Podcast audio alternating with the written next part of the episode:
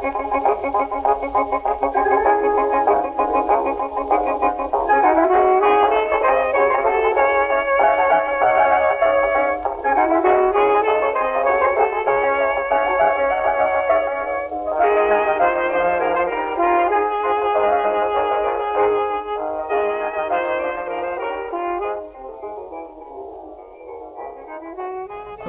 and welcome to the Mystery of the Ragged Stranger podcast. My name is Michael Hendricks, and I will be your host. This episode is the second of an eight-part series being published on the Ragged Stranger blog at chicago now dot com. On the blog, there is an easy email subscription if you'd like to have this podcast emailed to you upon each new episode being released. We return to where we left off last week, the morning of June twenty-first, nineteen twenty, in what is now Chicago's Lincoln Square neighborhood. Carl Wanderer had come up with a dastardly plan a couple days prior, and he hoped that by the evening's end, his plan would have been brought to a conclusion. Breakfast was first on his agenda, and he took it with his father-in-law Charlie, his mother-in-law Eugenia, his brother-in-law Carl Eugene, and his pregnant wife Ruth. They all chatted gaily, and he made a date with his wife to see a moving picture that night. Jack London's novel, The Sea Wolf, had been made into a film and was playing at the nearby Pershing Theater. Showtime was at eight o'clock. After having finished breakfast, Carl took his young bride aside and instructed her to go to Lakeview State Bank and withdraw fifteen hundred dollars, nearly all of their savings. It was time to look for their own home, he told his wife.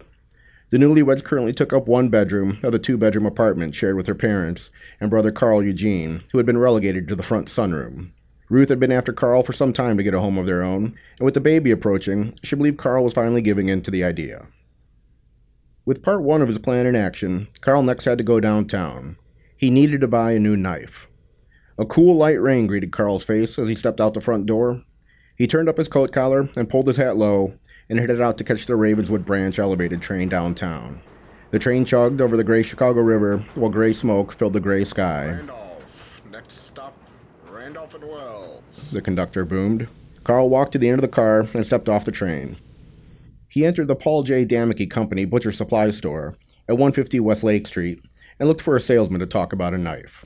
After finding a blade that felt good in his palm, Carl told the salesman that he was going to go for a walk while the knife was being sharpened. Carl strode down LaSalle Street until he reached Madison, where he headed west toward the river before he eventually reached Halsted Street. He walked slowly as he gazed at his fellow pedestrians making their way up the busy street. He was looking for something specific, yet something that would be invisible at the same time. West Madison Street was known as an area that held those on the lowest rung of the city's social ladder. Cheap flop houses and taverns provided an ever-rotating mix of those most down on their luck. Standing in front of the Mid-City Bank at Halsted and Madison, Carl finally saw what he was searching for. Shuffling past a cigar store Indian before slipping into a corner saloon was the raggedy man who had changed Carl's life. While Carl was downtown, the gray morning passed away to speckles of sun as Ruth sat in the parlor of her parents' apartment. She had recently purchased new yarn in both pink and blue and was knitting socks and booties for their expected child.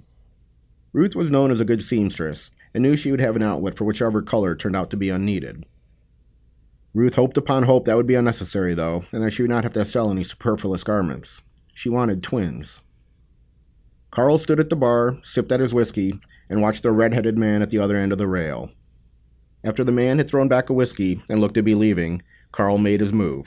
With his nearly full shot glass in hand, he moved into position behind the stranger, right as he turned around to leave. The two men crashed into one another, and the shot glass fell to the floor, with whiskey spilling on both men before they simultaneously apologized. Carl offered to buy the young man another drink, and was quickly taken up on his offer. They drank and talked before Carl changed the course of the conversation and offered the young man a job, telling him he needed a truck driver for his business. Standing up to leave, Carl said, "Meet me at Logan and Western at half past six." He gave the young man a quarter and told him it was for car fare and something to eat, not more whiskey. Carl had never been fond of being a butcher, but with a spring in his step, he made his way back to Paul Damicky's to pick up his new knife before he returned to the butcher shop he shared with his father. At half past six that evening, Charlie Wanderer and son Carl closed their shop. Wanderer the elder walked a few blocks to his home at twenty-four fifty-three West Diversey, while Carl walked a block south across Logan Boulevard, towards where the red-headed man from the saloon was standing. Carl waved to the man to follow him, and both hopped on the northbound Western Avenue streetcar. The car was crowded with the workday ending, and little was spoken before the pair hopped off the streetcar, several blocks north, at Irving Park Road. While they walked a couple blocks east, Carl told the man that he needed to stop and visit someone briefly, before they headed up to Ravenswood. Leaving the stranger at the corner of Irving and Greenview, Carl walked down a block and a half before disappearing between two houses. True to his word, Carl was only gone but a few minutes. He apologized when he returned, and hustled the man down Irving toward the Lincoln Streetcar. As they boarded, Carl took care that the man not notice the forty-five revolver he now had in his pocket. As the car was again crowded, Carl said little beyond that they would talk further about a job when they got to their destination, where Carl would then buy the man his dinner. Fate was not cooperating with Carl, though. The restaurant was too crowded for Carl to discuss a job without being overheard. Standing outside in the alley near the restaurant, the two men were finally able to speak without anyone eavesdropping. Wanderer told the man that he did indeed have a job for the man, but it was a little bit different than the truck driving job that he had mentioned earlier. After some back and forth, the man agreed to meet Carl back where they were, sometime between nine and half past nine. Carl hurried home to have supper with his wife and her parents before the movie. That night in the Pershing Theater, as Wolf Larsen silently battled Hump Van Weyden on the silver screen in The Sea Wolf, another battle was being waged in Carl's gut. He was having second thoughts. Could he really go through with this, he asked himself. Taking his wife's arm, he looked at her watch. Nine o'clock. Now or never, he told himself. I'm not feeling well. Can we please leave? Carl whispered to Ruth. Of course, his wife told him, before she stood up and led the way out of the dark theater. It was a chilly walk home for a summer solstice night. The gas streetlights put off a dim hue as Carl ushered his pregnant wife up Lincoln Avenue. They reached Zinn's Pharmacy and headed west down Lawrence Avenue. A waning crescent moon hung in the sky ahead of them as they walked the last two blocks home. Ruth didn't notice the man that paced along behind them as they walked down the block, nor did she notice a slight nod of her husband's head toward the ragged stranger as they passed him. Upon getting home, Ruth slowly climbed the half-dozen concrete steps of the front stoop, as Carl stood at the foot of the stairs and watched his pregnant wife make her ascent. Carl climbed up the stairs quickly and stood on the threshold and held the outer door open as Ruth fumbled with the lock of the inner door. The lock often stuck, and in the dark hallway she was unable to get it unlocked.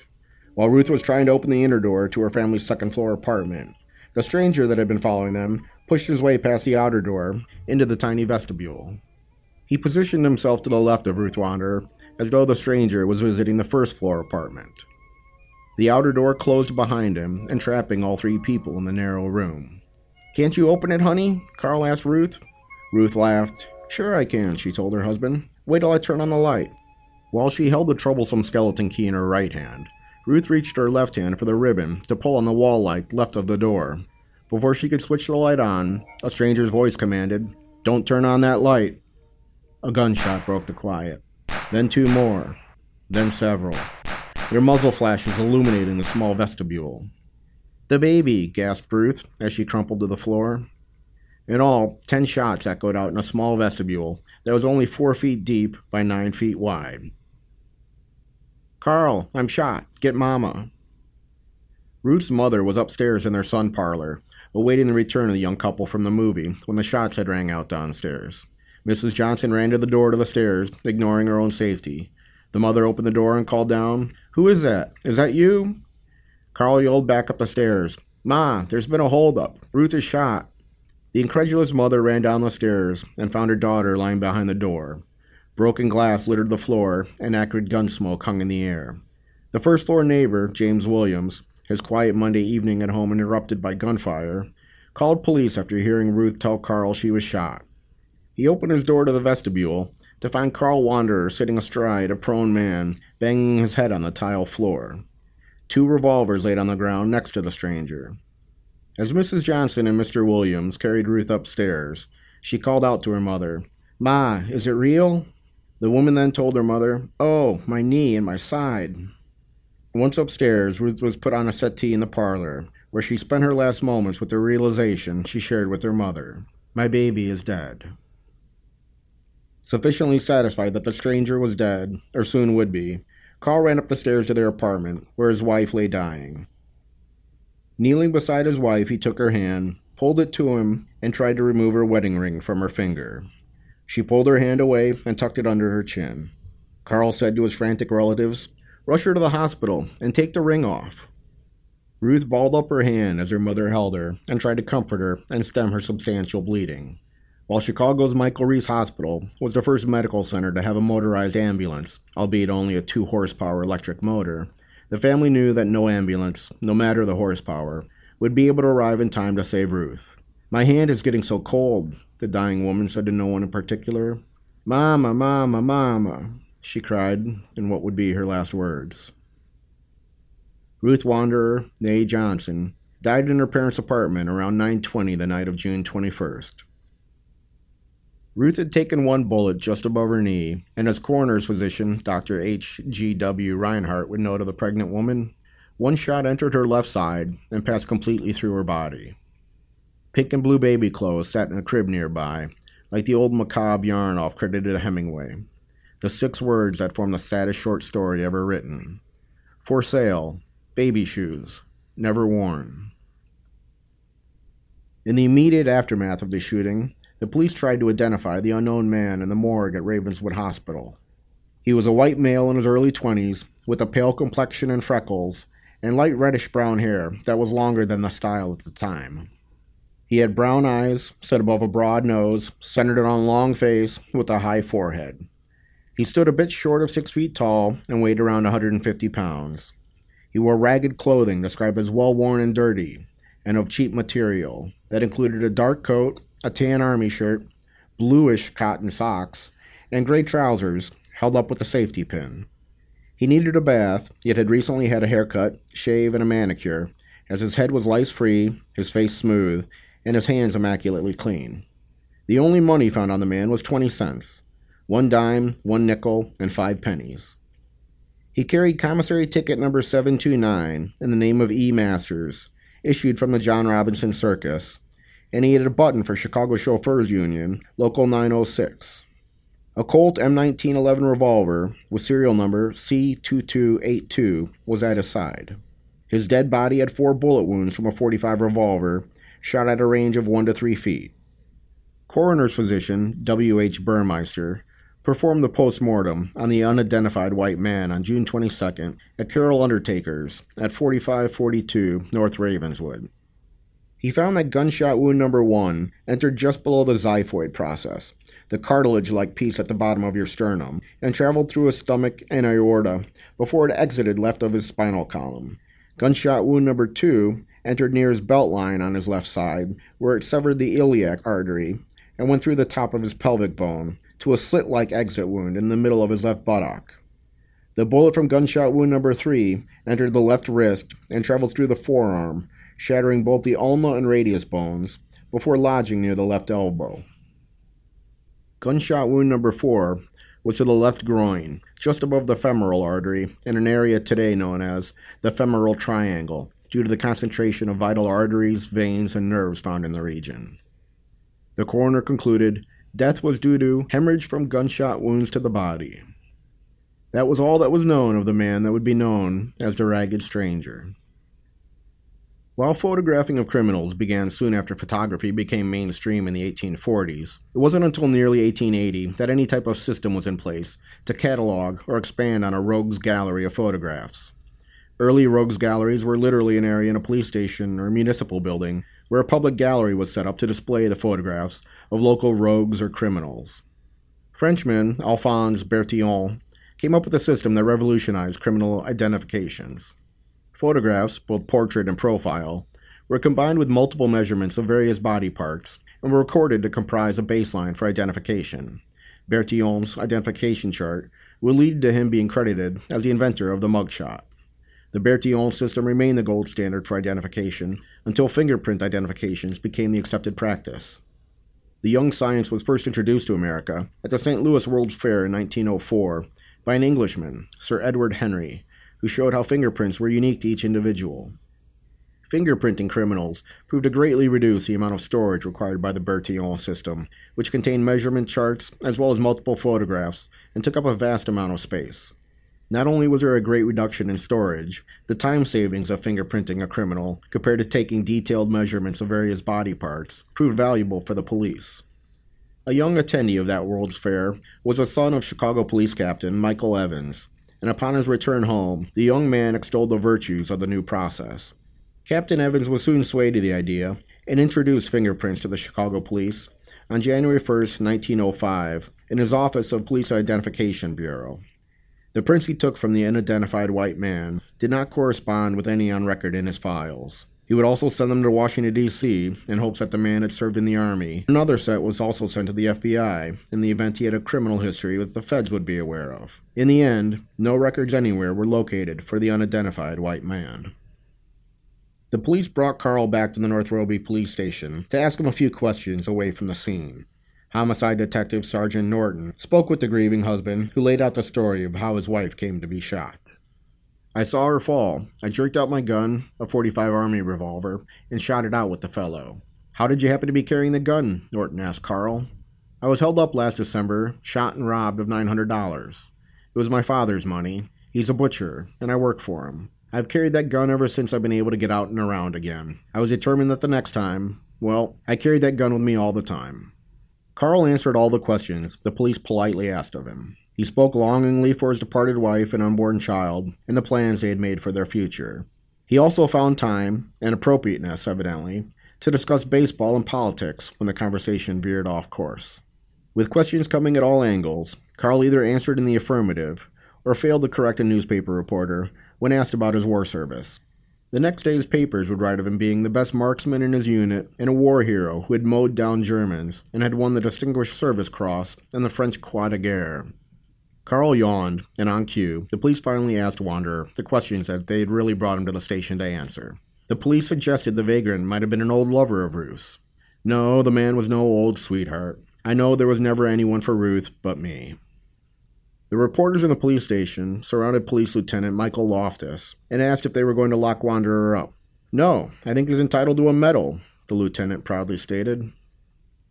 Despite the opinion of Lieutenant Loftus, Sergeant Norton had his doubts. Two men blazing ten shots with forty-fives in such a small space, and Wanderer didn't get a scratch? The detective also questioned how a vagrant, in such a sorry state of attire, could be carrying such a nice gun. A Colt forty-five like he had could have fetched him around twenty dollars, and here he was wearing shoes with holes in them.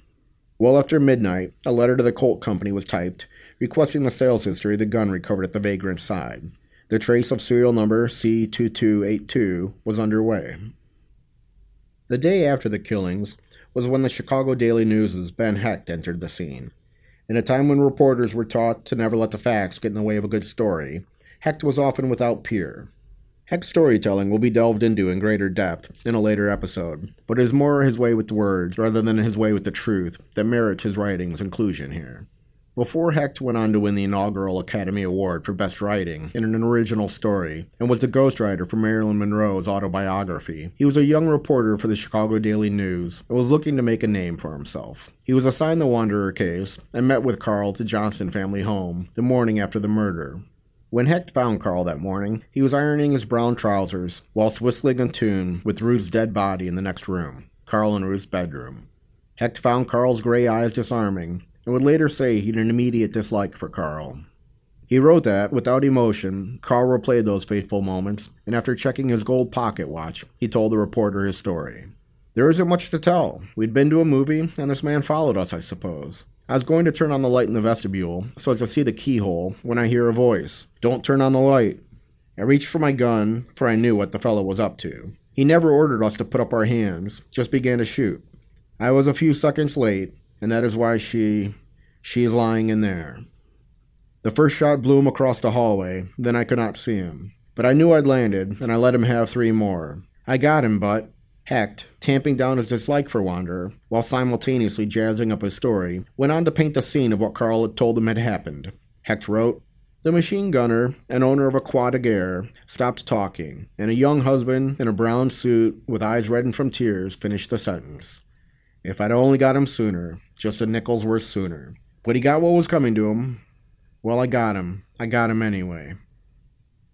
Colt forty-five, serial number C twenty-two eighty-two, sat on Sergeant Norton's desk, along with a letter back from the Colt Company headquarters in Connecticut. The gun had been manufactured by Colt in Hartford and was part of a shipment of five hundred guns to the U S government's Springfield Armory on April twenty-fifth, nineteen twelve.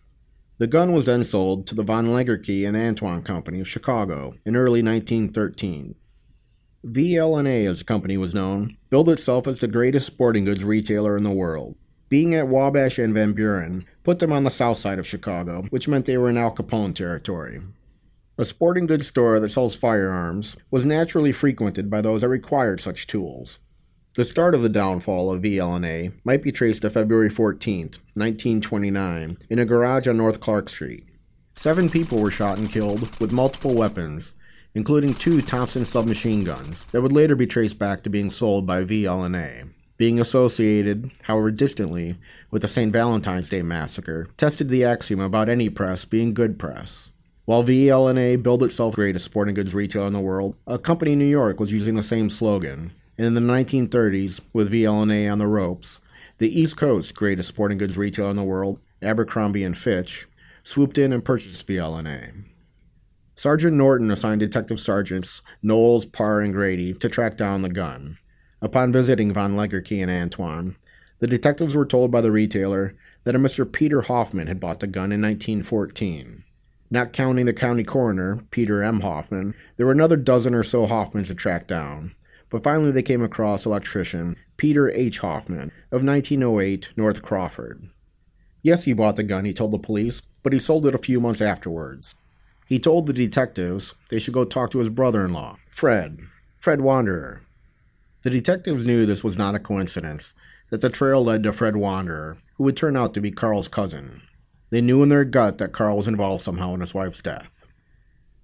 The men filled in Sergeant Norton, who then planned to have Carl's every move watched around the clock and for the detectives to gently question Cousin Fred. Norton wanted Carl none the wiser while the police checked into his past. The robbery of his father's butcher shop? Was there anything suspicious there? His mother's suicide? Any chance of foul play there? Nothing was off the table as they dug deeper into their investigation. Norton spoke of how there were other circumstances that belied the suspicion around Wanderer. These puzzled us considerably. He didn't smoke, drink, chew, or swear. He attended church. He never went out with the girls. His army life was as perfect as his civilian life. Ruth Johnson was the only sweetheart he'd ever had. And friends and relatives remarked upon their devotion for one another. Once the police tracked down Cousin Fred, they asked him a few simple questions, such as if Ruth had any enemies that he was aware of. How her marriage was with Carl. How long Fred had known her. Simple questions. Then out of nowhere they asked him how it came about that his gun was the one that had killed Missus Wanderer. Fred said he didn't know what the detectives were talking about. He claimed to have lost his gun. When and where, he was asked. Why didn't he report it lost or stolen, the detectives hammered at him. Finally, he broke. He told of Carl borrowing the gun the day of the murder. He asked me, "Fred, will you borrow me your gun?"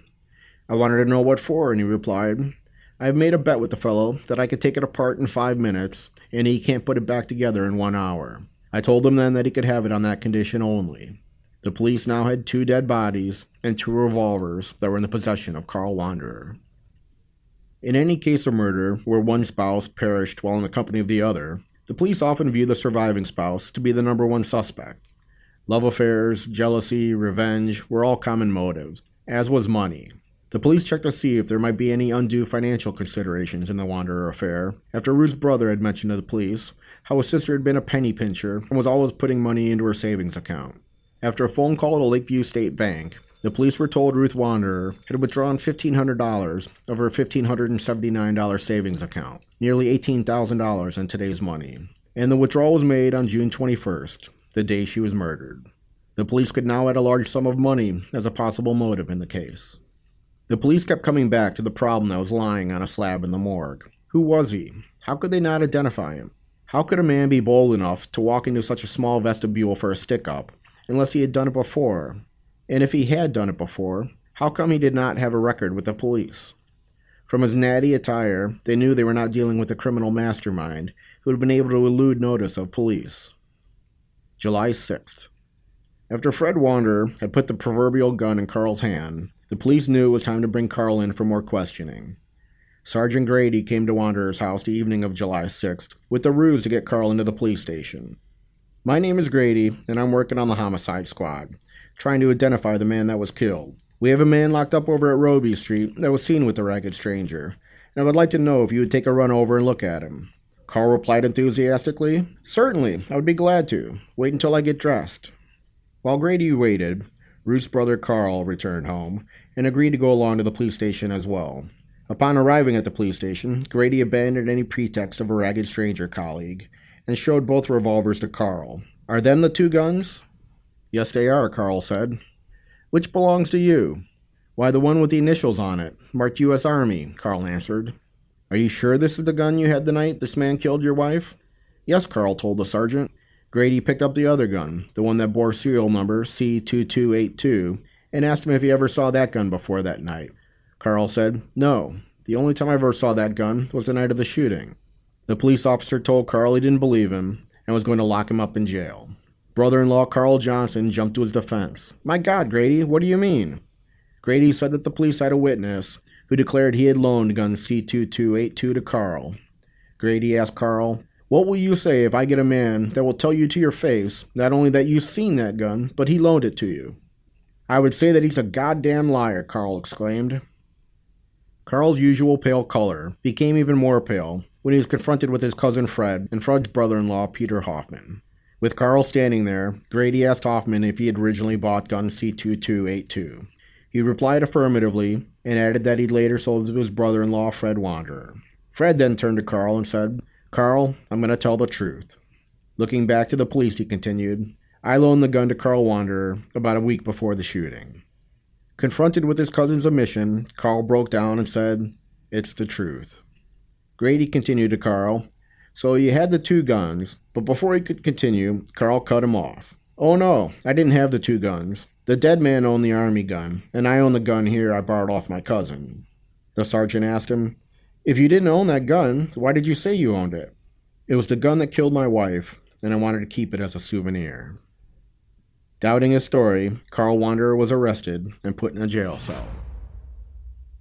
The case caused a grizzled police veteran, Sergeant Norton, to call it the most baffling case of my career. The police were used to parents' protestations to the innocence of their children, such as when Charlie Wanderer offered, "My son told the truth when questioned about the tragedy. I'm sure that he never had any trouble during his Army life with any of his men or associates. On the contrary, several of his associates told me what a splendid officer he was and how well liked he was. During the war, his wife went nowhere except to church and to see me." What the police were not used to, what was one of the biggest obstacles to their investigation, was that of the victim's family, the Johnsons. Every family member lived side by side with Carl in a tiny apartment, and all vouched for his character, and scoffed at the notion that he had anything to do with Ruth's slaying. "The police are wrong to suspect Wanderer," said Charles Johnson, Ruth's father. "The boy has told everything he knew. He has done nothing wrong. I can't believe there's anything sinister in this case beyond what has already been learned. My daughter was killed by a highwayman. Her husband killed the slayer. That is all." Ruth's brother, Carl, the same age as Carl, her husband, also was steadfast in his brother-in-law. "We cannot believe that Carl shot his wife. We have thought of him at all times as a fine, upright young man. Such a thing as this is preposterous." Ruth's mother made it unanimous for the Johnson family. "If I had seen it with my own eyes, I should not have believed." While Carl was held by police overnight so that he could be questioned in greater detail the next day for Ruth's murder, the Johnson family arranged for an attorney to defend him.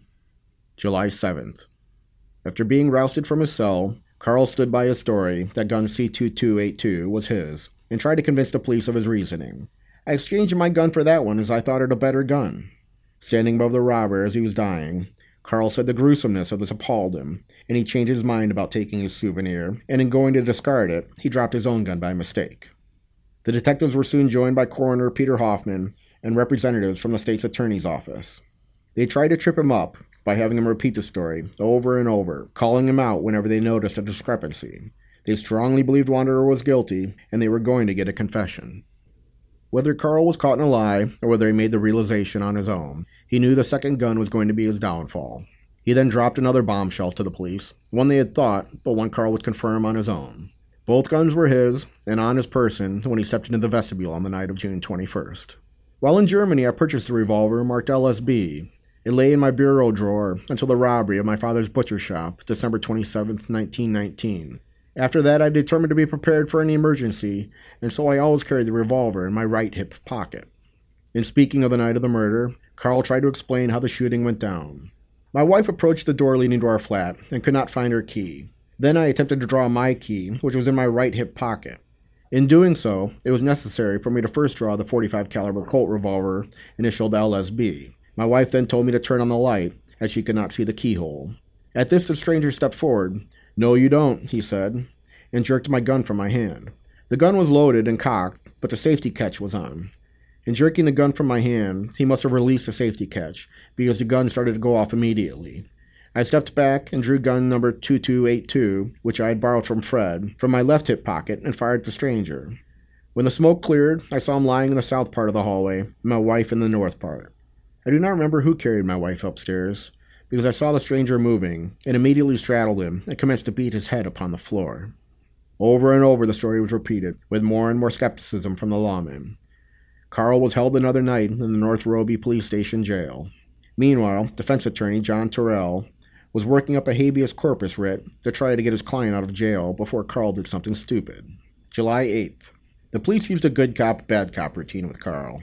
They had the gruff policeman and coroner get in his face and question his manhood for killing his bride and unborn child in a despicable crime.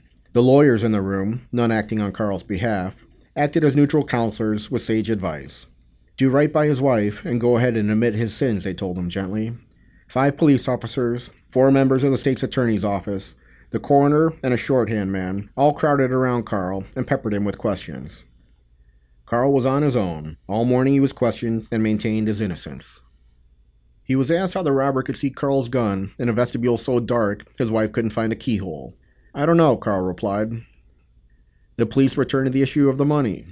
Carl explained that he and his wife wanted to buy a house soon. It would be easier if they had the money in a bank closer to their home rather than in Lakeview. The police countered with the fact that all who knew Ruth had commented on her miserly and frugal ways, which didn't jive with Carl's story. By withdrawing her money on the twenty-first of June, Ruth would have forfeited about two hundred fifty dollars in today's money and interest that she was due to be paid on July first.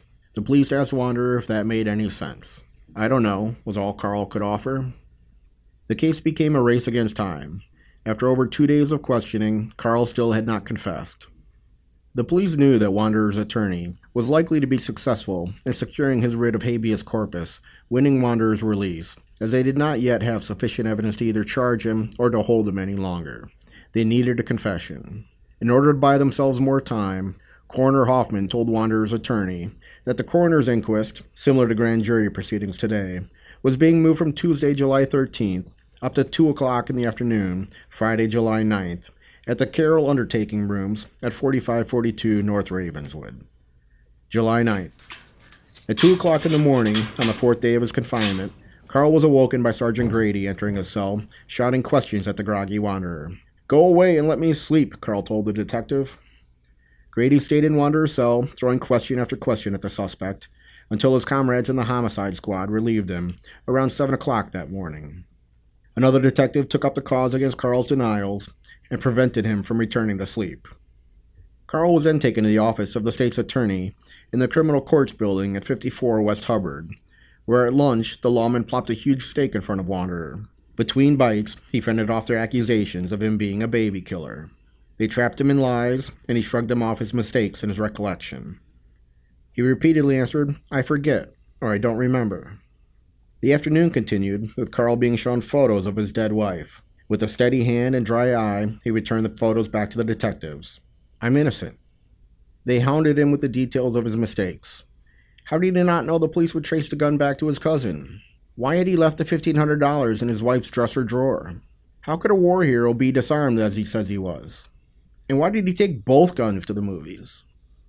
Around two o'clock that afternoon, with his defense attorney on the far north side at the Carroll Undertakers in Ravenswood, and with a full belly and heavy eyelids, Carl continued his defense on his own.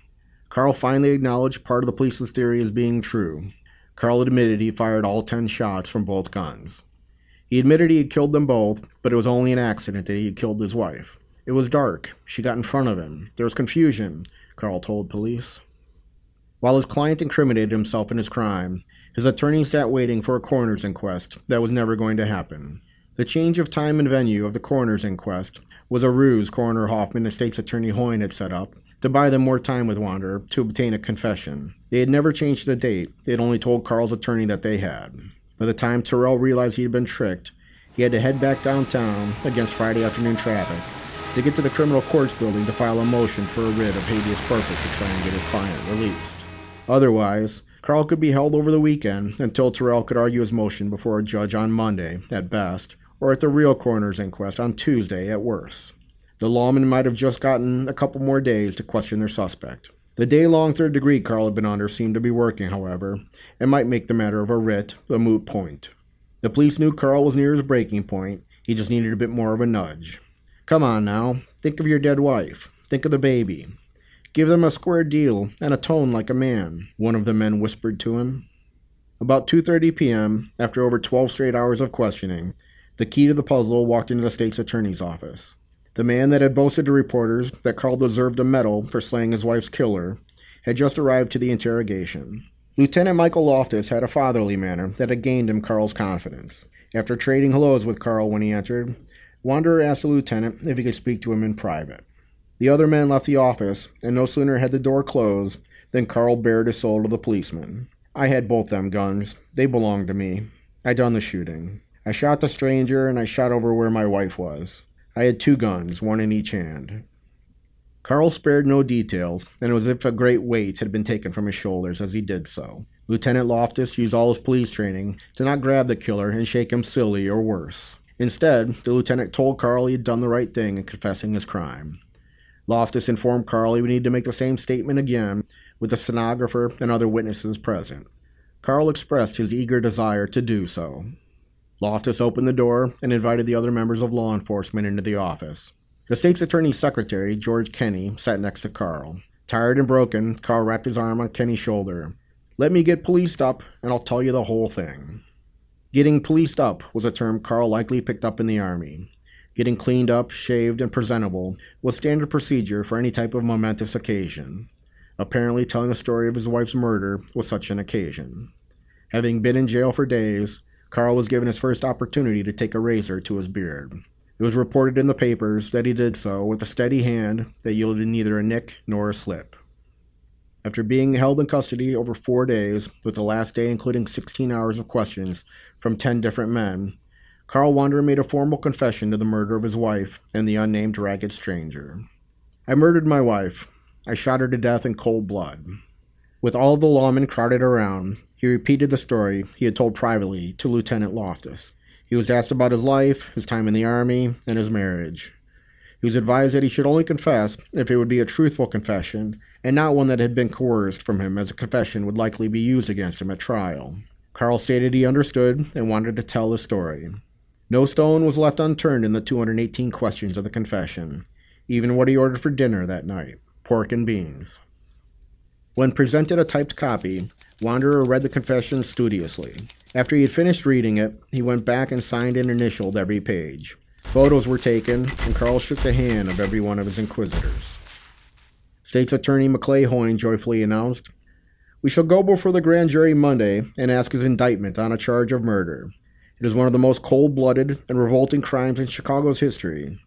We shall ask for an immediate trial and the rope." Reporters rushed with the news to the Johnson house for their reaction. The family that had stood by Wanderer and secured an attorney for him were blindsided by the news.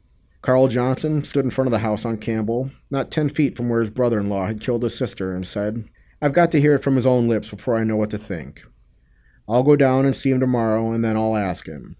The reporters asked for a word with Missus Johnson, but the son declined. His mother had been nervous and close to a collapse as it was, with Carl just being mentioned as a suspect. His confession to being her killer would be more than she could take. They seemed to be so happy, all sorts of lovey-dovey. He was always so thoughtful of us. He was a fellow of wonderful character. It's hard to believe that he could do such a thing. He caught himself defending his brother-in-law and stopped. "He needn't have done that," he exclaimed suddenly. "He could have taken the money if that's what he wanted, and left without all the stir." "What can they do to him anyway?" he asked, again showing concern for Wanderer. After being told that the prosecutor announced that he would be asking for the rope to have Carl hanged, the lone Johnson sibling's only comment was a good night to the reporter. He slowly and quietly entered the vestibule and went upstairs to his parents' apartment. He needed to break his mother's heart again. Carl did not hide or cower after unburdening his soul with the dastardly tale of plotting the murder of his wife, his unborn child, and the unwitting vagrant. He talked, a lot, to anyone who would listen. Carl had been taken from the state's attorney's office to his new cell on Murderers Row in the county jail at fifty-four West Hubbard. He was getting situated in his cell as he spoke with a reporter. The New York Times printed this post-confession confession. My name sets me forth correctly. I'm a wanderer and a rover by nature. I hate to be tied down. I was not intended for married life. With these influences working in my veins, the step from discontent to what I did was a short one. Of course, I'm sorry for what I did. Any sane man would be, and I am sane. But that doesn't help matters now. I loved my wife in spite of what I've done. I loved her too well to desert her and leave her with the memories of a ruined romance to keep her company for the rest of her life. I decided the easiest way out was to kill her. Most men, after doing that, would have been sleepless and haunted by visions at night. I wasn't. I slept like a top, and I didn't have a single dream that I can remember. I am sorry I had to kill that other chap, but I was afraid he would squeal. Killing him didn't do any good, for I did not have presence of mind enough to remember that those army automatics were numbered. There was the weak link in the chain. If I had remembered that, I would have been all right, and I would have made my getaway after staying long enough to completely quiet any suspicion that might have been aroused against me. Wanderer even shared a heart-to-heart with one of the lawmen who put him behind the bars he now spoke through. Well, I'm sure you'll sleep better tonight, Detective Sergeant Grady told Carl as he prepared to leave him in the custody of the jailers on Murderer's Row. I certainly will, old man. I feel much better with that off my chest. Do you know, I felt all the time you were going to get me. From the moment I thought the whole thing over, I knew I was a goner. Only once I had hope. That was when they let me go, and the papers were calling me a hero. I feel like a new man, and I'm ready to kick off whenever they want to take me. The steel cell door slammed shut, locking Carl in a cell alone. Say, Wanderer called as Grady was leaving. The detective returned to the cell and faced Wanderer. Say, would you want to shake the hand of a guy that did what I did? Carl asked the detective. A quick, silent handshake was shared before the detective strode out. Ben Hecht also interviewed Carl on Murderers Row and observed an examination of Wanderer by Doctor William Hickson, one of the city's top insanity experts, or alienists as they were known in the day. Hecht asked, What did you kill your wife for? Oh, because I wanted to get in the army, see? Had you been restless for some time or worrying about your home and feeling disgusted with things? Not at all. Never. Never thought of going into the army until two days before I killed her. You never quarreled or anything? I should say not. A man's duty is to keep his wife happy. Go on, tell us about yourself. Well, in the army I never spent my money, but saved eight hundred dollars. I never kissed a woman until Ruth came along, and never anybody else. I've always done what was exactly right, and never done wrong. The alienist then chimed in. Dementia praecox catatonia. A very defined case. A mind geometrically moral, but emotionally unmoral. Preoccupied mechanically with ideas of right and wrong. Sometimes the praecox of this type would not only be cold and geometrical in his thoughts, but would also walk like an automaton, arms swinging at stiff angles, legs moving as if in a continual goose step. Hecht continued his interview. When you thought of killing Ruth, were you excited or frightened? Say, I've never been nervous in my life or frightened. I just thought of it and decided I had to do it quick, while I was wanting to, or pretty soon I'd lose the idea of doing it. Did you fear that she would suspect your intentions during the two days? No, not at all. Nobody ever knows me or anything about me unless I tell them. Your mother committed suicide, didn't she? Yes, she was religious, used to be preaching around. I was in the army then. She bumped herself off. Were you much affected by her death?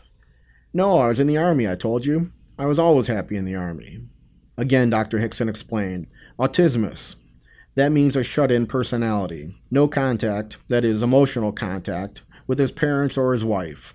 Lives like a man in the cave and conceals his actual cold-bloodedness or non-interest in life by methodically doing everything that is right.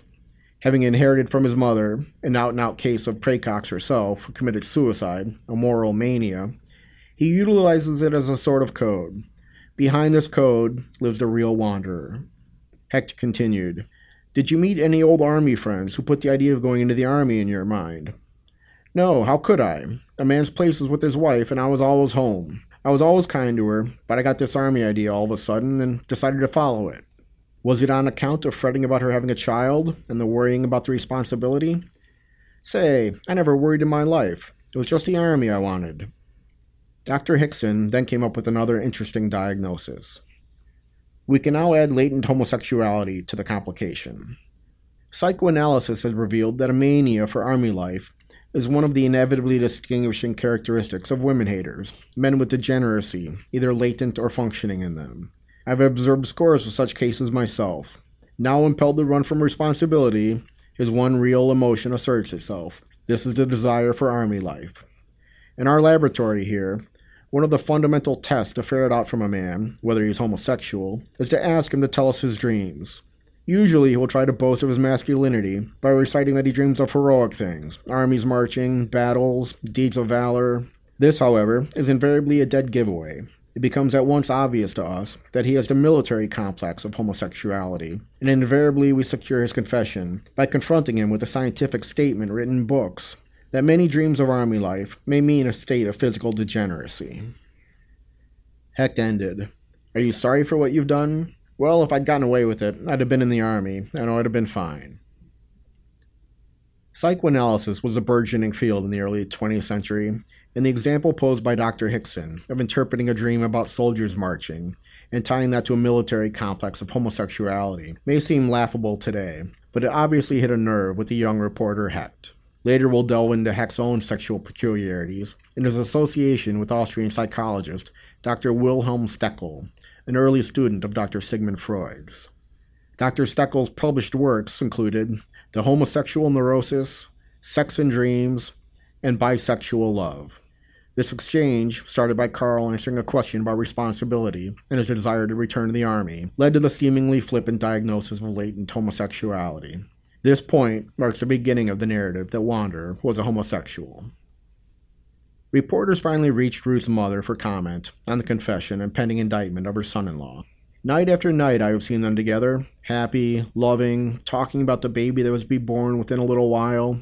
I loved them both very dearly, and after my darling was dead, I tried to help him bear the blow. I would throw my arms about him. I would kiss him. Him, her murderer. He always seemed to be greatly affected when I tried to comfort him. My heart ached for him.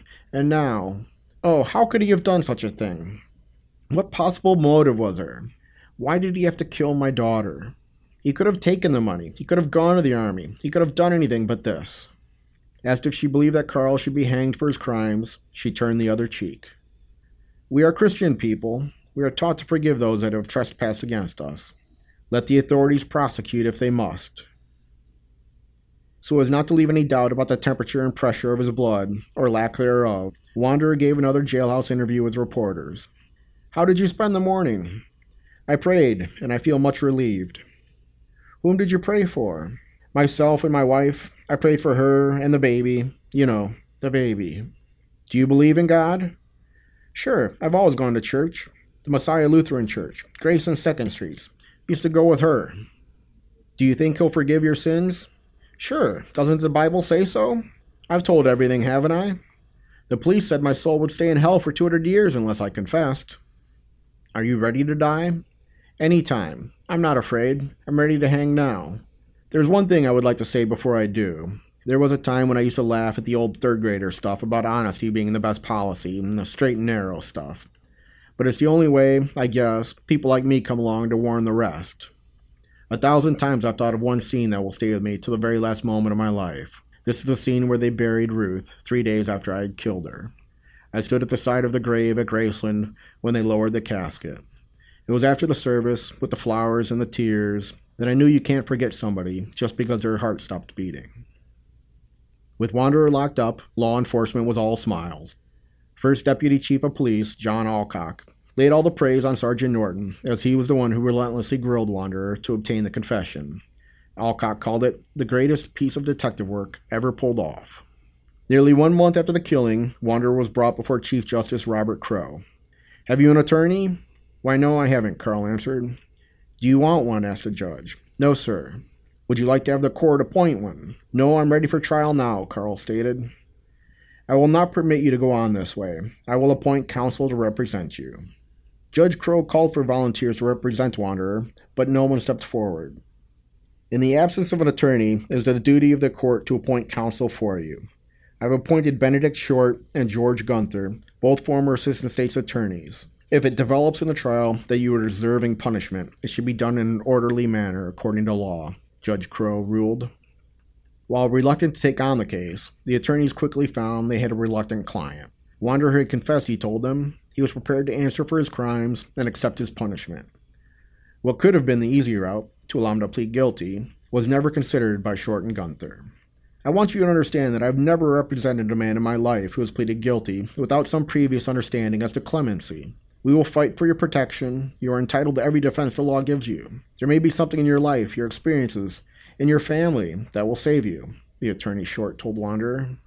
State's Attorney Hoyne was so confident in the outcome of the trial that he said, "The trial will be short, and I should not be surprised to see the jury deliver their verdict without leaving the box."